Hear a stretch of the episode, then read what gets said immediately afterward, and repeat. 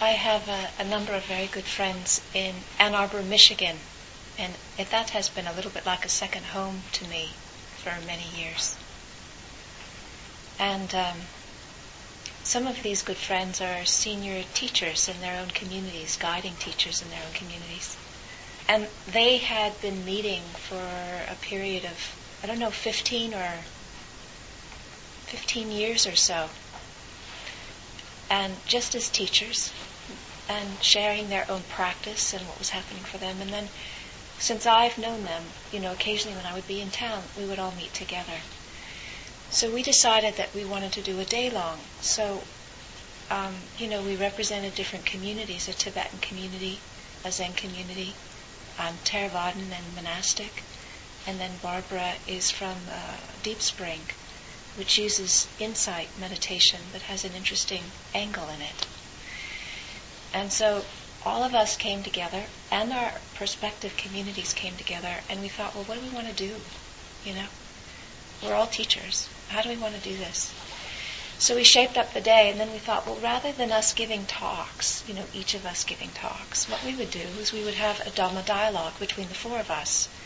So effectively, you know, invite whoever had come to listen in to an intimate conversation that we were sharing between us about what was alive for us in our own practice.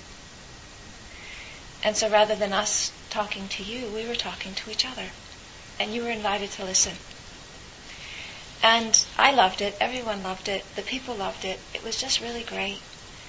And since then, there's been a couple of occasions where on retreats, the teacher and I that I'm co-teaching with, we've done Dhamma dialogues instead of individual talks. And again, this begins to rub the sense of me being the teacher and you being the yogis, and I've got something to tell you.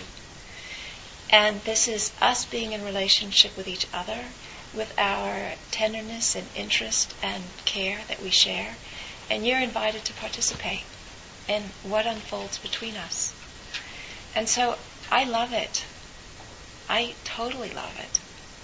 And so when Terry and I were thinking about what to do for this retreat, you know, we thought, well, you know, one night let's do a Dhamma dialogue, you know, where it's the two of us talking about what's meaningful in our own lives, and you're invited to listen and see if through us speaking to each other as people who are committed to the practice do, if that gives insight for your own journey.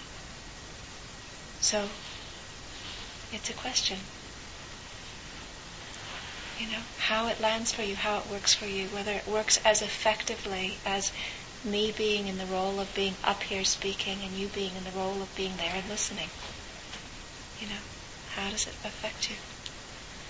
So here we are, and it's Dhamma dialogue time. And you know, we had a we had a couple of topics that we were thinking about. So I just said to Terry, "So what are we talking about?"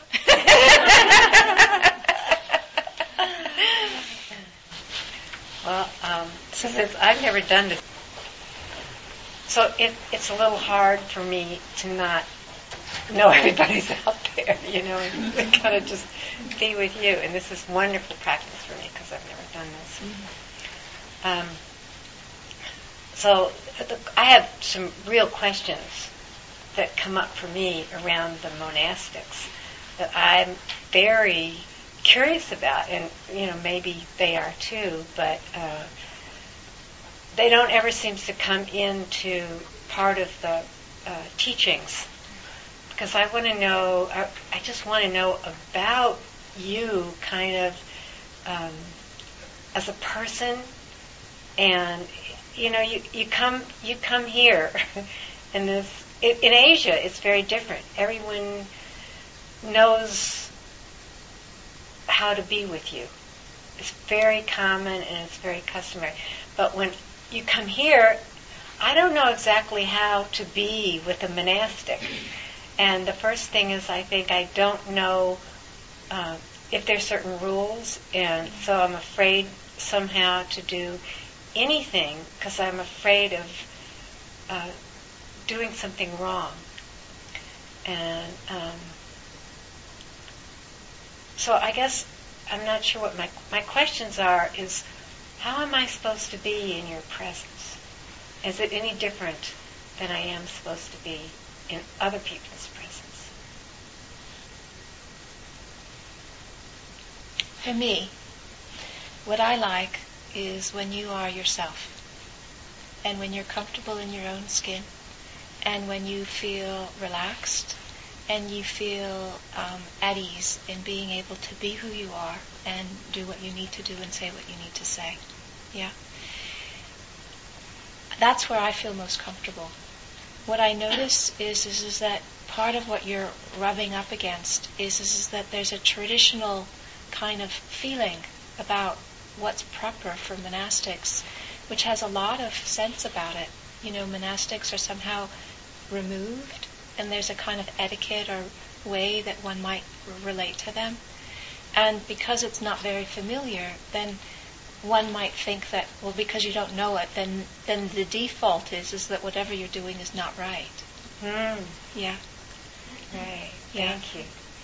But the most important thing is to, is you know in any relationship or any interaction with any human being is is to, to know your own intention to come from a place of authenticity and and to be um, you know clear about what it is that you would like to communicate Right. you know So it goes back to trust. Right.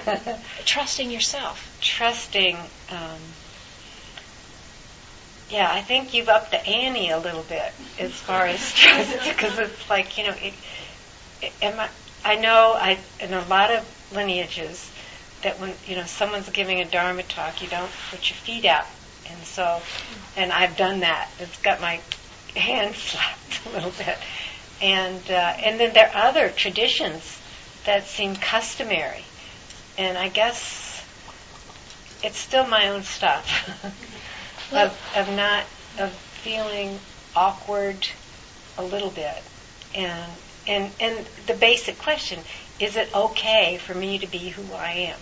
It's absolutely okay for you to be who you are i wouldn't That's want you to be anything other than that Thank you. yeah i wouldn't want anything Thank other you. than that Thank you. you know, what we're in the middle of is navigating what forms are appropriate and respectful. So in, a, in an Asian monastery, there's all kinds of things about how to bow and where you place your foot and what you do and what you don't do and if it's okay to lie down. And, and so it just would never be the case that people would lie down in the shrine room, okay? And it would never be the case that people would point their feet towards the shrine or towards a monastic. It just wouldn't happen. But that comes from the value that feet are somehow dirty, okay? Or dis- it's disrespectful. So if you did that in Asia, it would be like, you know, something really uh, much stronger for us here, okay? But we don't have the value that feet are dirty and that pointing your feet towards the shrine is disrespectful. So to ask people to keep that here is transporting a, something from another context into this context, and that feels uncomfortable. Yeah. Okay? Yeah. So it's a little bit like being bicultural. Mm-hmm. You know, for me, Mhm. is to know what I need to know when I go visit other monasteries, and to know, you know, because sometimes, like, there have been times when I've been on retreat and people pointed their feet to me, and it was like, you know, I had the feeling as if they were, if they had done something disrespectful, and I had to recondition my somatic response to, Right. to remember they had no intention to do anything disrespectful. Right. You know, That's great. and so my my learning coming back into the United States and into a context with most people who don't have any sense of what a monastic culture in Asia looks like, or even in England, Right. is to begin to feel out what feels correct. Mm. You know, what feels what feels furthering, what actually feels like it supports what the Buddha intended Mm. which is is that we the form was designed to support awakening. It wasn't designed to support the form. Right. Okay?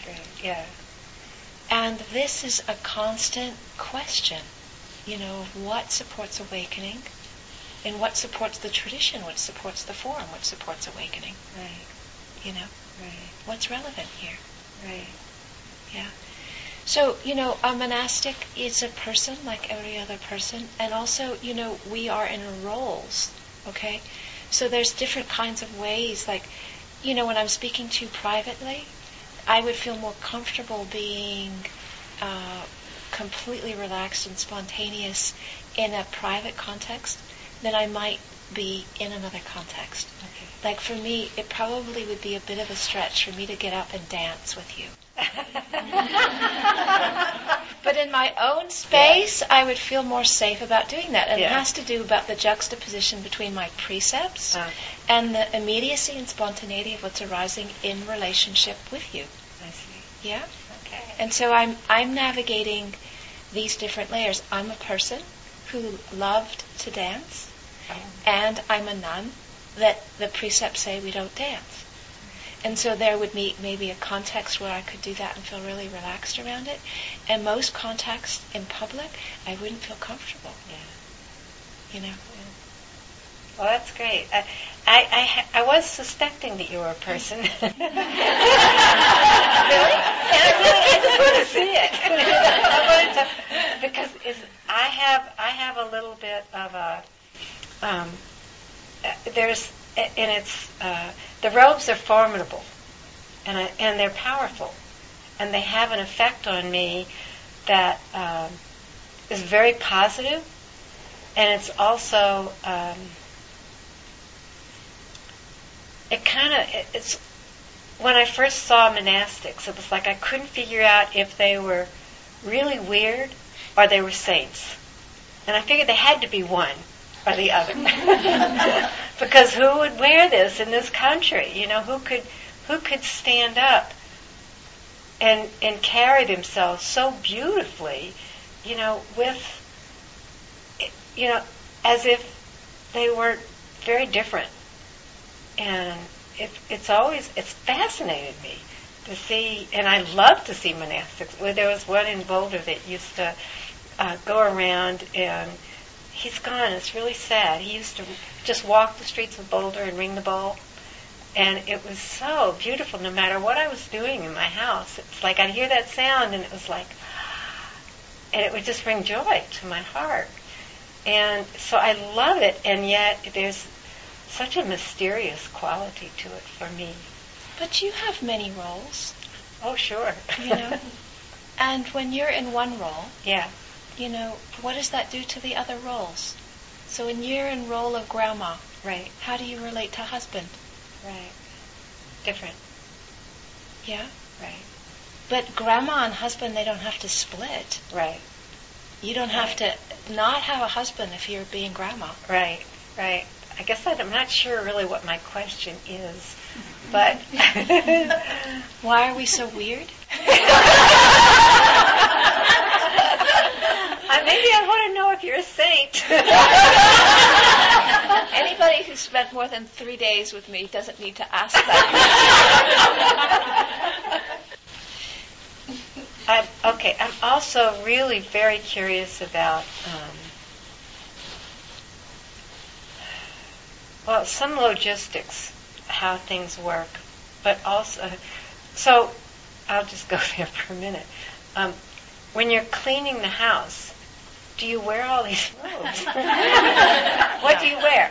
Oh, oh, okay. I wear this underneath here, this one. Oh, okay. So this is the basic thing that I wear, and this I wear when I'm teaching or I'm receiving alms food or I'm in a traveling outside the monastery. Okay. And this I don't wear most of the time. Okay. But in a monastery, we wear this a lot. Uh-huh. So any time we're speaking with people, we would wear this robe, Beautiful. you know. And um, yeah, so there's a whole kind of art of cultivating what is known as samana sanya, the perception of a samana. And so again, this is the this is the, you know, I'm a person, but I'm also a samana. I'm a gone forth one. And so, um, you know, the fourth heavenly messenger Yes. is of a samana. Yes. And that is a reminder that for all of us that there's an option. And so it's like, you know, we stand out like, you know, you can spot us two miles away. Right. But the point of it, of, of that, was a real strong reminder for people. Right. You have choice. Right. And so it's not just for me to remember that my life is moving in that direction, Right. But it's to let everybody else who sees me know Right. that they also have that choice. That is beautiful. Thank you. You That's know. touching. Yeah, and I think it addresses. I think I'm getting my split now. It aggre- addresses uh, a real longing in me. You know, there's a longing for something uh, that is. Um, I don't know, but it, it it makes that apparent. Yes. There's a longing to go deeper. Now you've been a committed practitioner and teacher for decades. You have that longing, Yeah. and that has been your life. Yeah. You know, so a large part of your life has been committed to going deeper, knowing that depth, and sharing it. Right. It's there. Right. So how is it then that the monastic robe activates a longing that's already there? Yeah. It's beautiful. Yeah. It it it's uh, uh, it is a real it's a real archetype that you know you hold, and it's really beautiful. And that, I think, is part of the reason why it's so powerful. Mm. Because it's completely beyond my own personality. Yeah.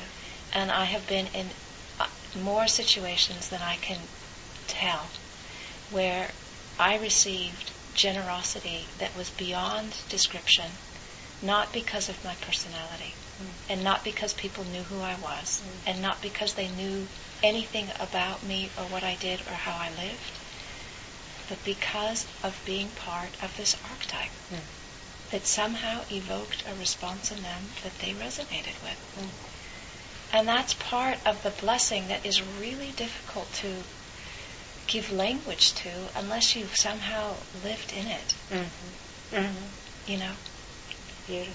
Yeah, I can imagine. I yeah, it is hard, and I it's hard for me, just even to.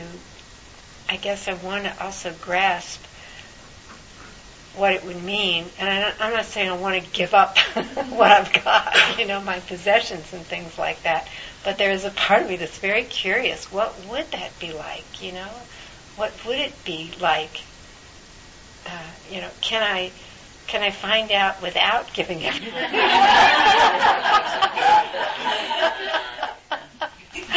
Well, you know, part of the reason why I like these retreats is because the answer is yes. Yes. You know, so, you know, one of the things that happens when monastics are part of something is is that a field is created and people can come close to that feeling Mhm. of what happens in that field when something is, you know, offered out of generosity. And and there's some renunciation and simplicity. And Yeah. and there's a level of restraint that's really quite a bit different than the standard fare of what we see in our normal society. Right. Yeah? Right. So you do Beautiful. get to I see do. it Yeah. I and do. feel it I do, and it's beautiful. and feel the effect of it. Yeah. You know? But there's also like, oh my God, get me out of here. And Right. that also happens for people because it can evoke, you know, the fear of Mhm. spiritual authorities or Mhm. the fear of having some kind of religious form rammed down your throat. Right.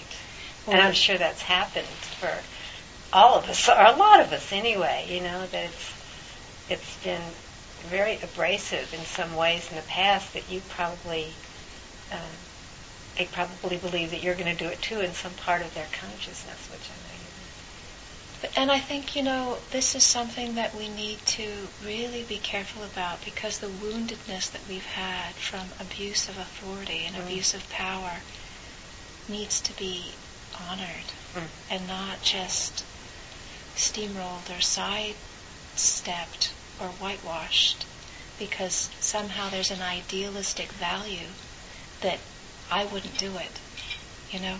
So I think a high level of discernment as well as systems and structures to support um, feedback mechanisms and safety Mm-hmm. is what is needed. Mm. Mm.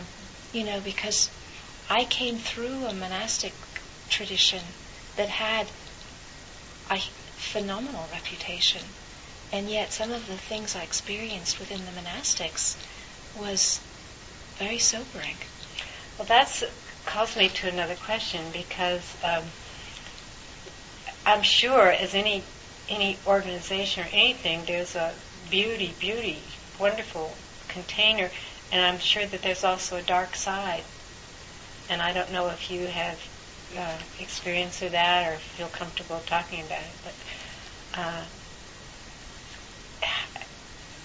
well, I think one of the real um, challenges that, as a Western person, you know, in in my in my life, for a variety of reasons, and it I don't even know why, I have a absolute passion for enlightenment and deep personal integration. Mm.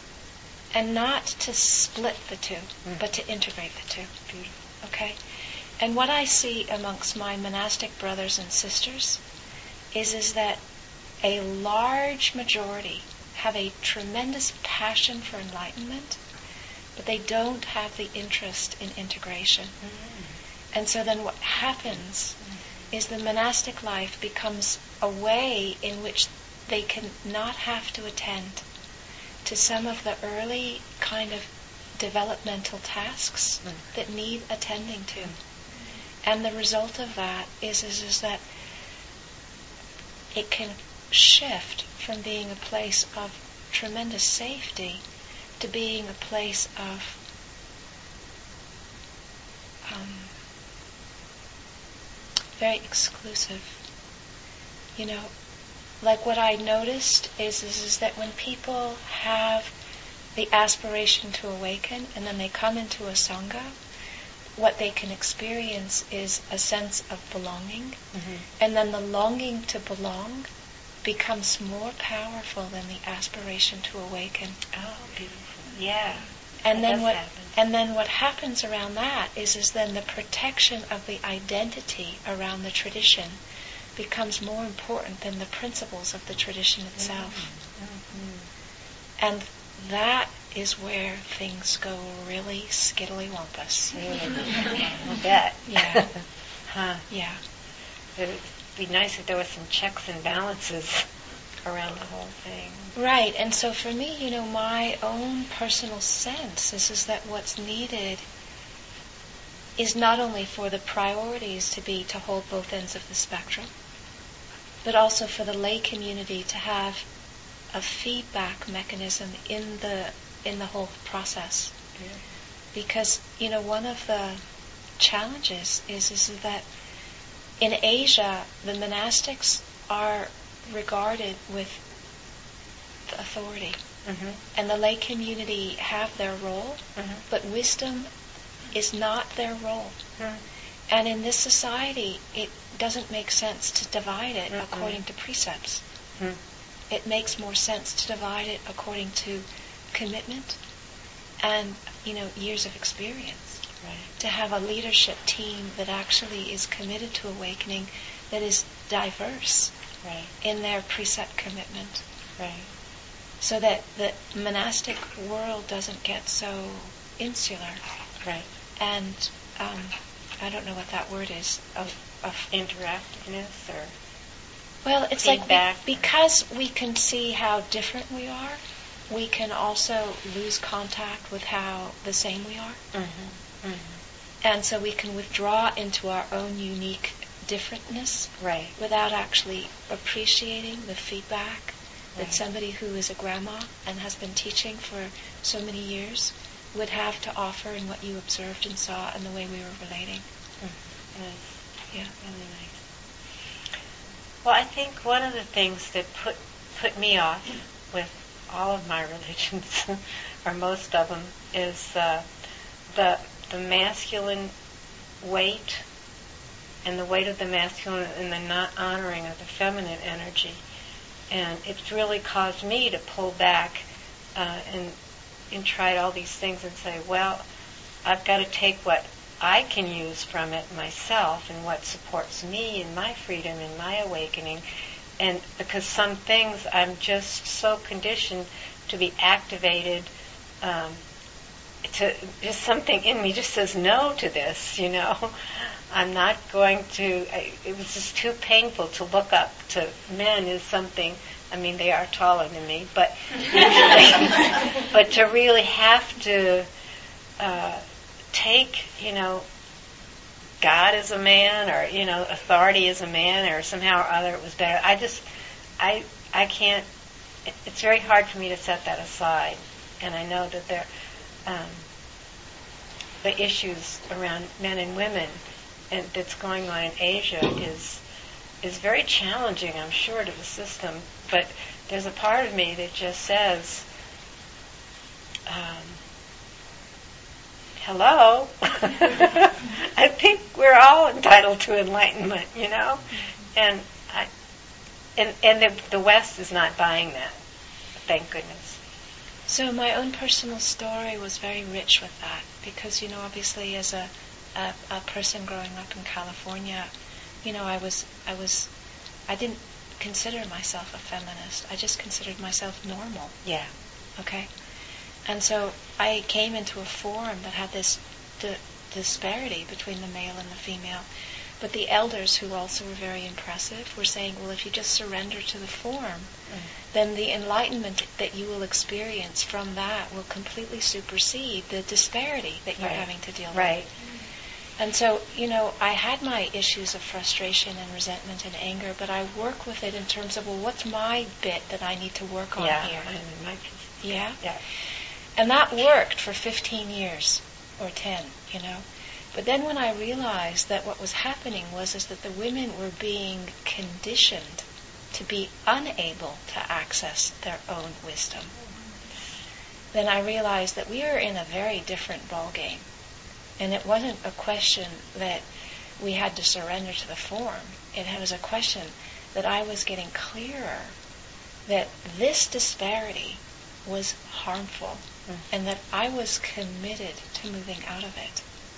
And so, in my own personal journey, I did what I knew to do to speak about it with the sisters and to find ways to talk about it with the monks Mm. and to find ways to address it and to find new ways of moving forward. And, you know, the, the, the women, you know, was a community for 30 years. Mm. And after about 20 years of the community's existence, there was the first threads of the community m- really consolidating as a community and doing some real powerful work together. And after about 25 years, we got strong. And as soon as the woman got strong and we weren't undermining and betraying each other the way that we had, then what happened was it caused absolute pandemonium. because being strong and being able to communicate clearly and very lovingly was very threatening. And so what happened was there was a massive patriarchal retrenchment, and I could see what was happening, and I said, I am out of here. Wow. So I decided to leave the community, and when I decided to leave, I had nothing. There was no group or invitation, there was no support, there was zero funds. There was just the clarity. I cannot do it like that. It doesn't look like it's going to change in the next many years. I feel committed to this path. I have to find a different way.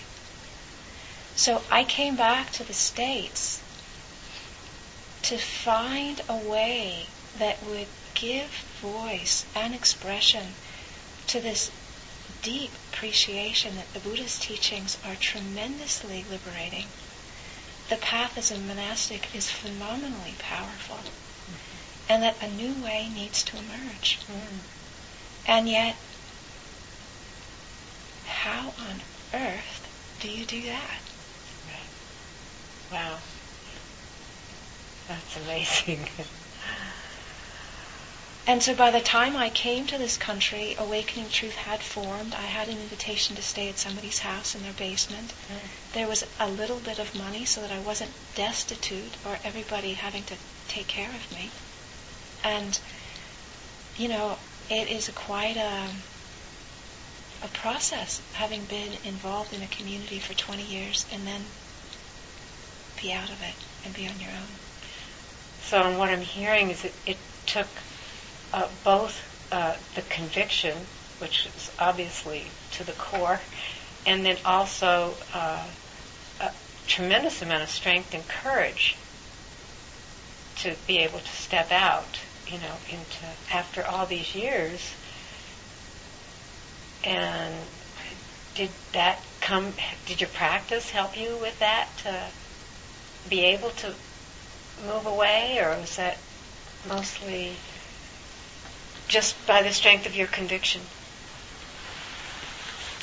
A lot of times I have been in situations that have been profoundly uncertain. And there was another period of time when I was wandering where I didn't have a fixed abode and I was just living from day to day. And I had to trust how that was going to be as an alms mendicant who doesn't store food, who doesn't handle money, who, you know. And, you know, I was traveling in Australia, I was in North America, I was in Canada, I was in the United States. And I lived like that. And for a, a number of, a large period of that time, I found it absolutely terrifying. I mean, like, like so terrifying.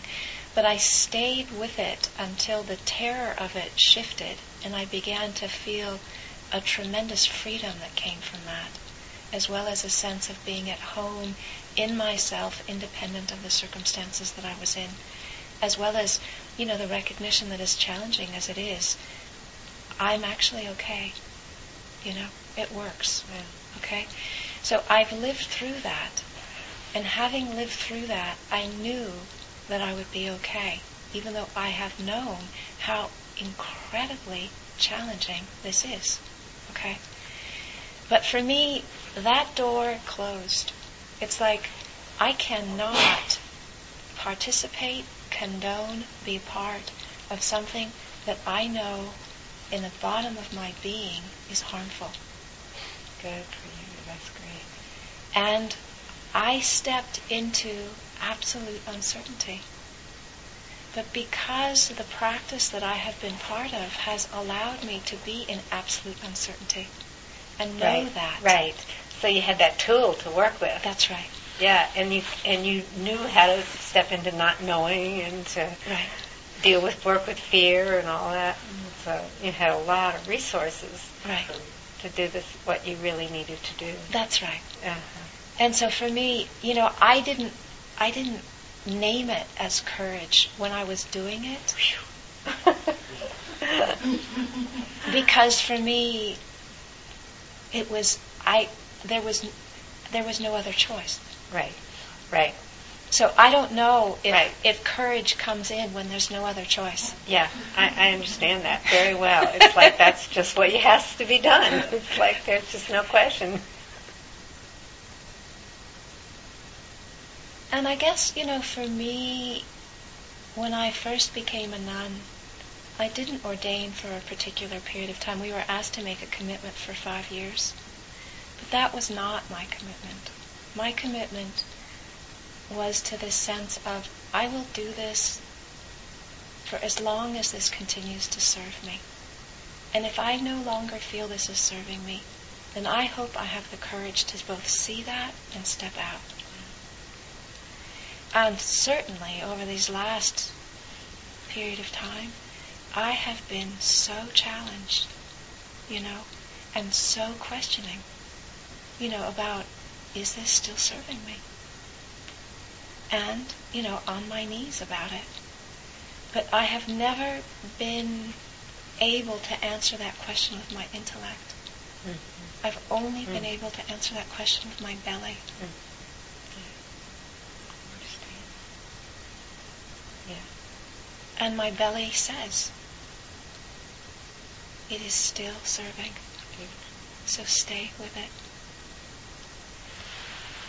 so it brings just up a curiosity of uh, how old you were when you, you know, felt this calling and and and how did that come about? Because uh, I know it's different for everybody.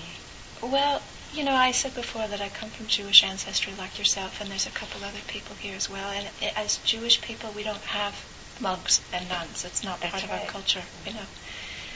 And so I don't understand other than, you know, through a sense of, of past life imprinting why it was so strong so young. But I walked into a class of religions of India at the University of California at Santa Cruz where I was getting my undergraduate degree. Mm-hmm. And within a week of being in that class, it's a lecture hall on a university campus, I had the sense of, well, I know without a doubt that the spiritual life is the center of my life. And then- amazing. Within a month of that class, I had a vision of being a nun. Wow. And that was 1979, and I was 17. Okay? That's amazing. And that vision was like so compelling that it just stayed with me. And, you know, he talked about different masters, and I had a real strong sense of wanting to meet some of them, and then wanted to go to Asia to do that. Mm. And it took, you know, from 1979 to 1986 before I actually went to Asia to meet them.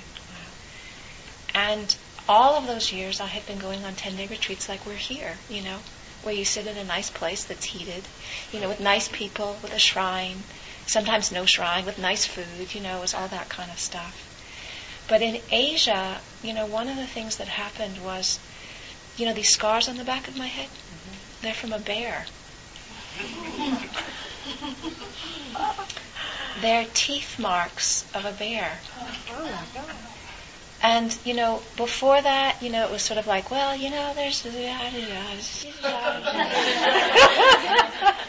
and then there's before bear and after bear.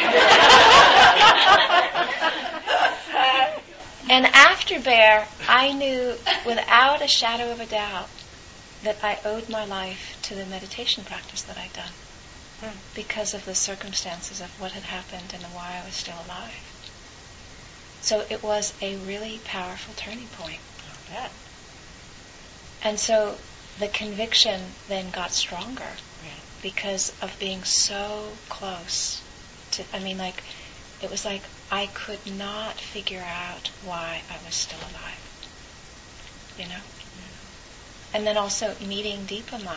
So I'd heard about her Yeah. and meeting her. Yeah. So a woman who was a grandma, Yeah. Who was so incredible. And, you know, her energy was so still, but so profoundly loving. You know, and so she had attained to, to, to states of such incredible realization, as well as, you know, concentration, and had mastered all of these psychic powers. But the thing about Dipa Ma was her love.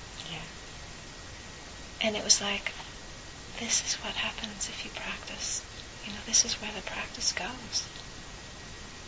So the combination of these two things together really um, ignited, or not ignited, rekindled something that had already been very strong.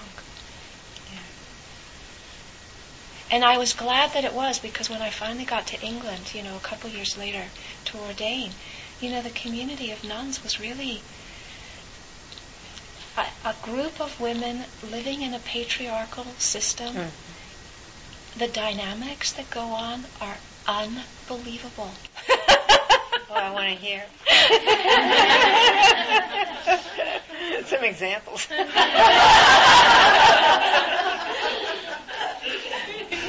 You know, everybody has an aspiration to awaken, Yeah. but we are connected to each other through the patriarchy rather Mm. than through our connection to each other. right. Okay?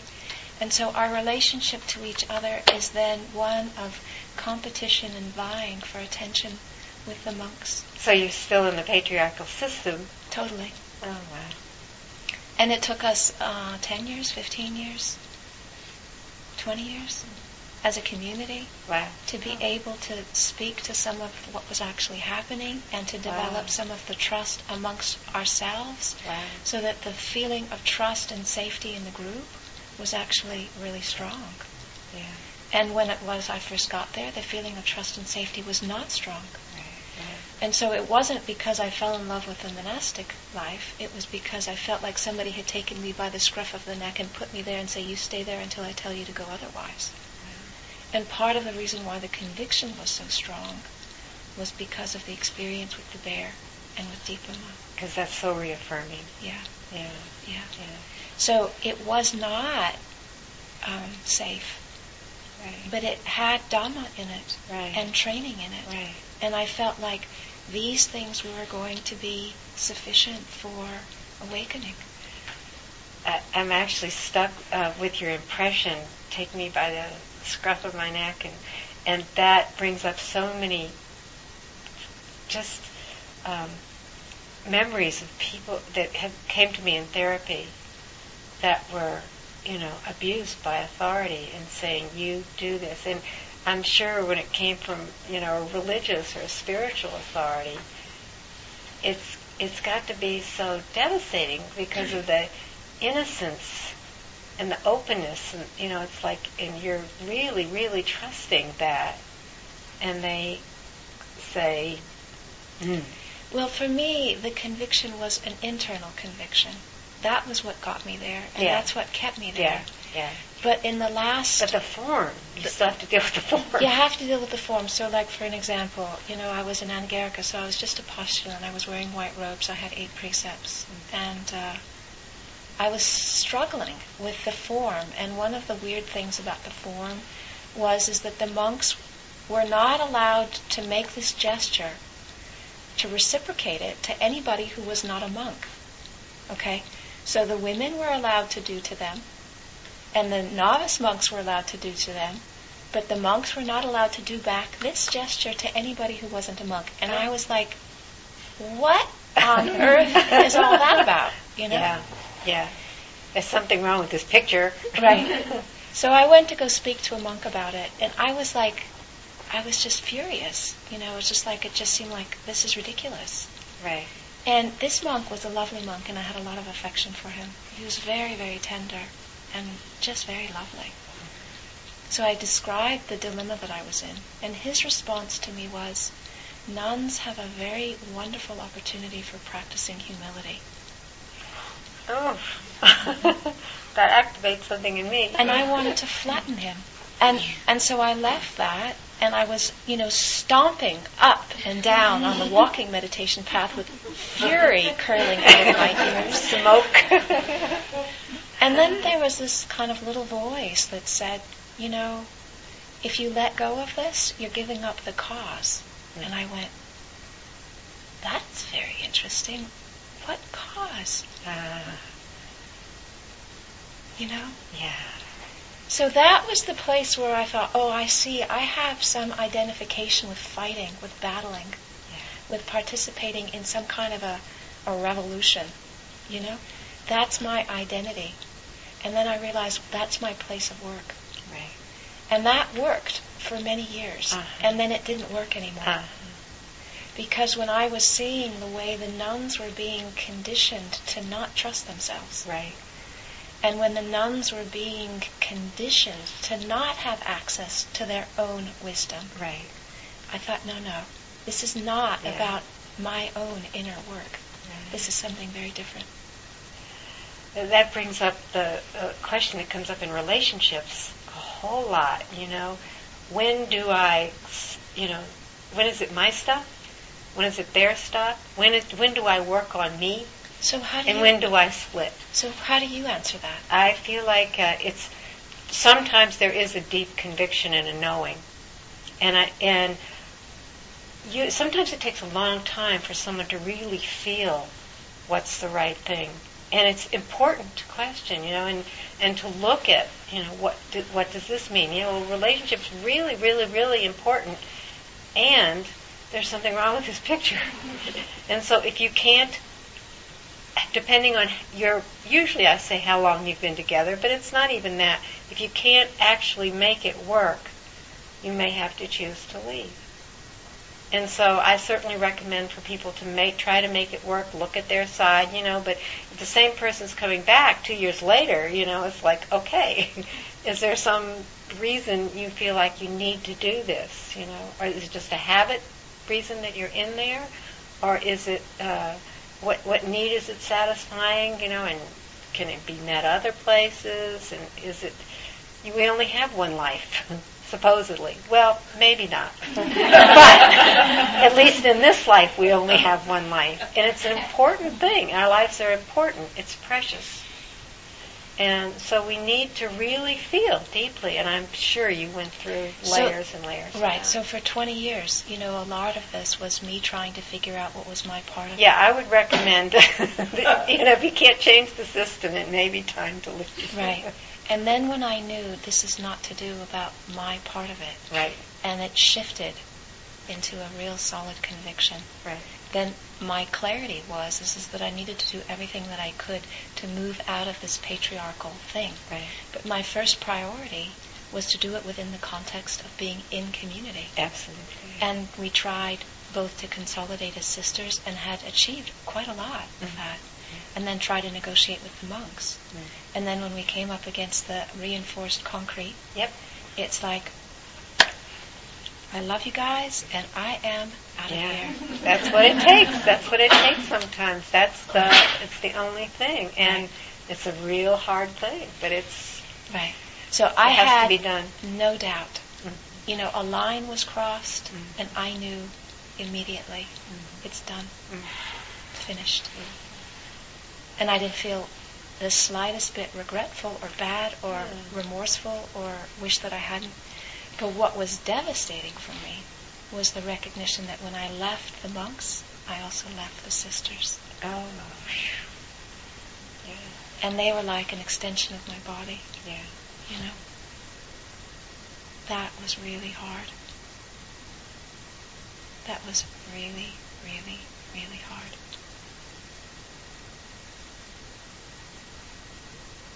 Kind of like cutting off your arms? I just don't have language to describe it. It's not like getting divorced. It's like being picked up and put on Mars. It's like being completely dislocated from everything that you know. I mean, it's just the most desolate, isolating, lonely. I just, I don't have language to describe it. It's just incredible. But my faith is in the practice. You know, that's where I heal from and that's where I return to. And the practice has given me the strength to stay with all of that in robes and find resource to meet the pain and to let it move through my system. But it wasn't done in isolation, and that's part of the reason why I have such an affinity and affection for the punks. Because they tucked me under my wing, under their wing. Oh, wonderful.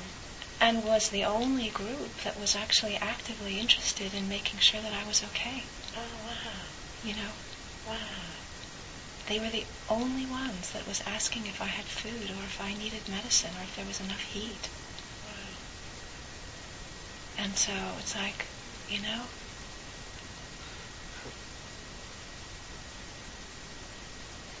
But I think, you know, one of the things that the kind of pain that I've been through, all of us have been through, I'm sure you have many, many stories of your own journey. You know, what doesn't destroy you makes you stronger. That's true. Did everyone hear that? what you know, doesn't destroy you makes you stronger as long as you let it go through and it right. doesn't, you know, so that try not to right. get it out definitely true. But I don't think I would have survived without the rocks. So I was living right next to the backside of the Garden of the Gods. Mm. And I would go and press my body into those rocks. Mm. You know? Mm-hmm. 150 million year old rocks. Amazing. And they could handle all of it, yeah. any of it. Yeah. And it, they just didn't move. Yeah. And so there was a sense of being received. The magnitude of what I was dealing with was was not just the the um, dislocation from the community, but having been, you know, kind of like the the unexpressed anger towards the feminine Yeah. was focused on me. Right. Mm, I bet. And so I was like lightning rod for that. And to to be that is not a joke, you know.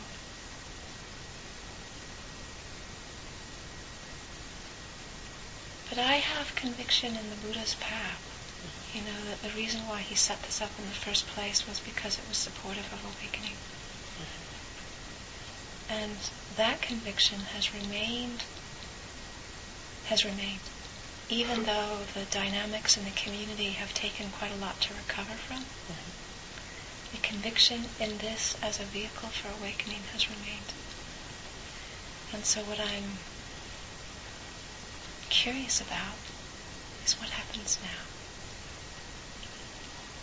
You know. Beautiful. We're all curious about that. yeah. A big question mark.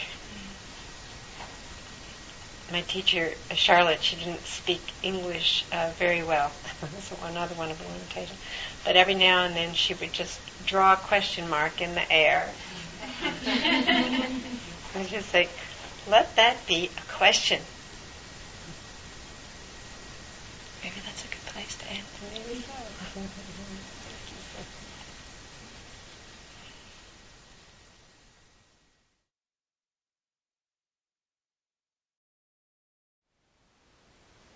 Thank you for listening.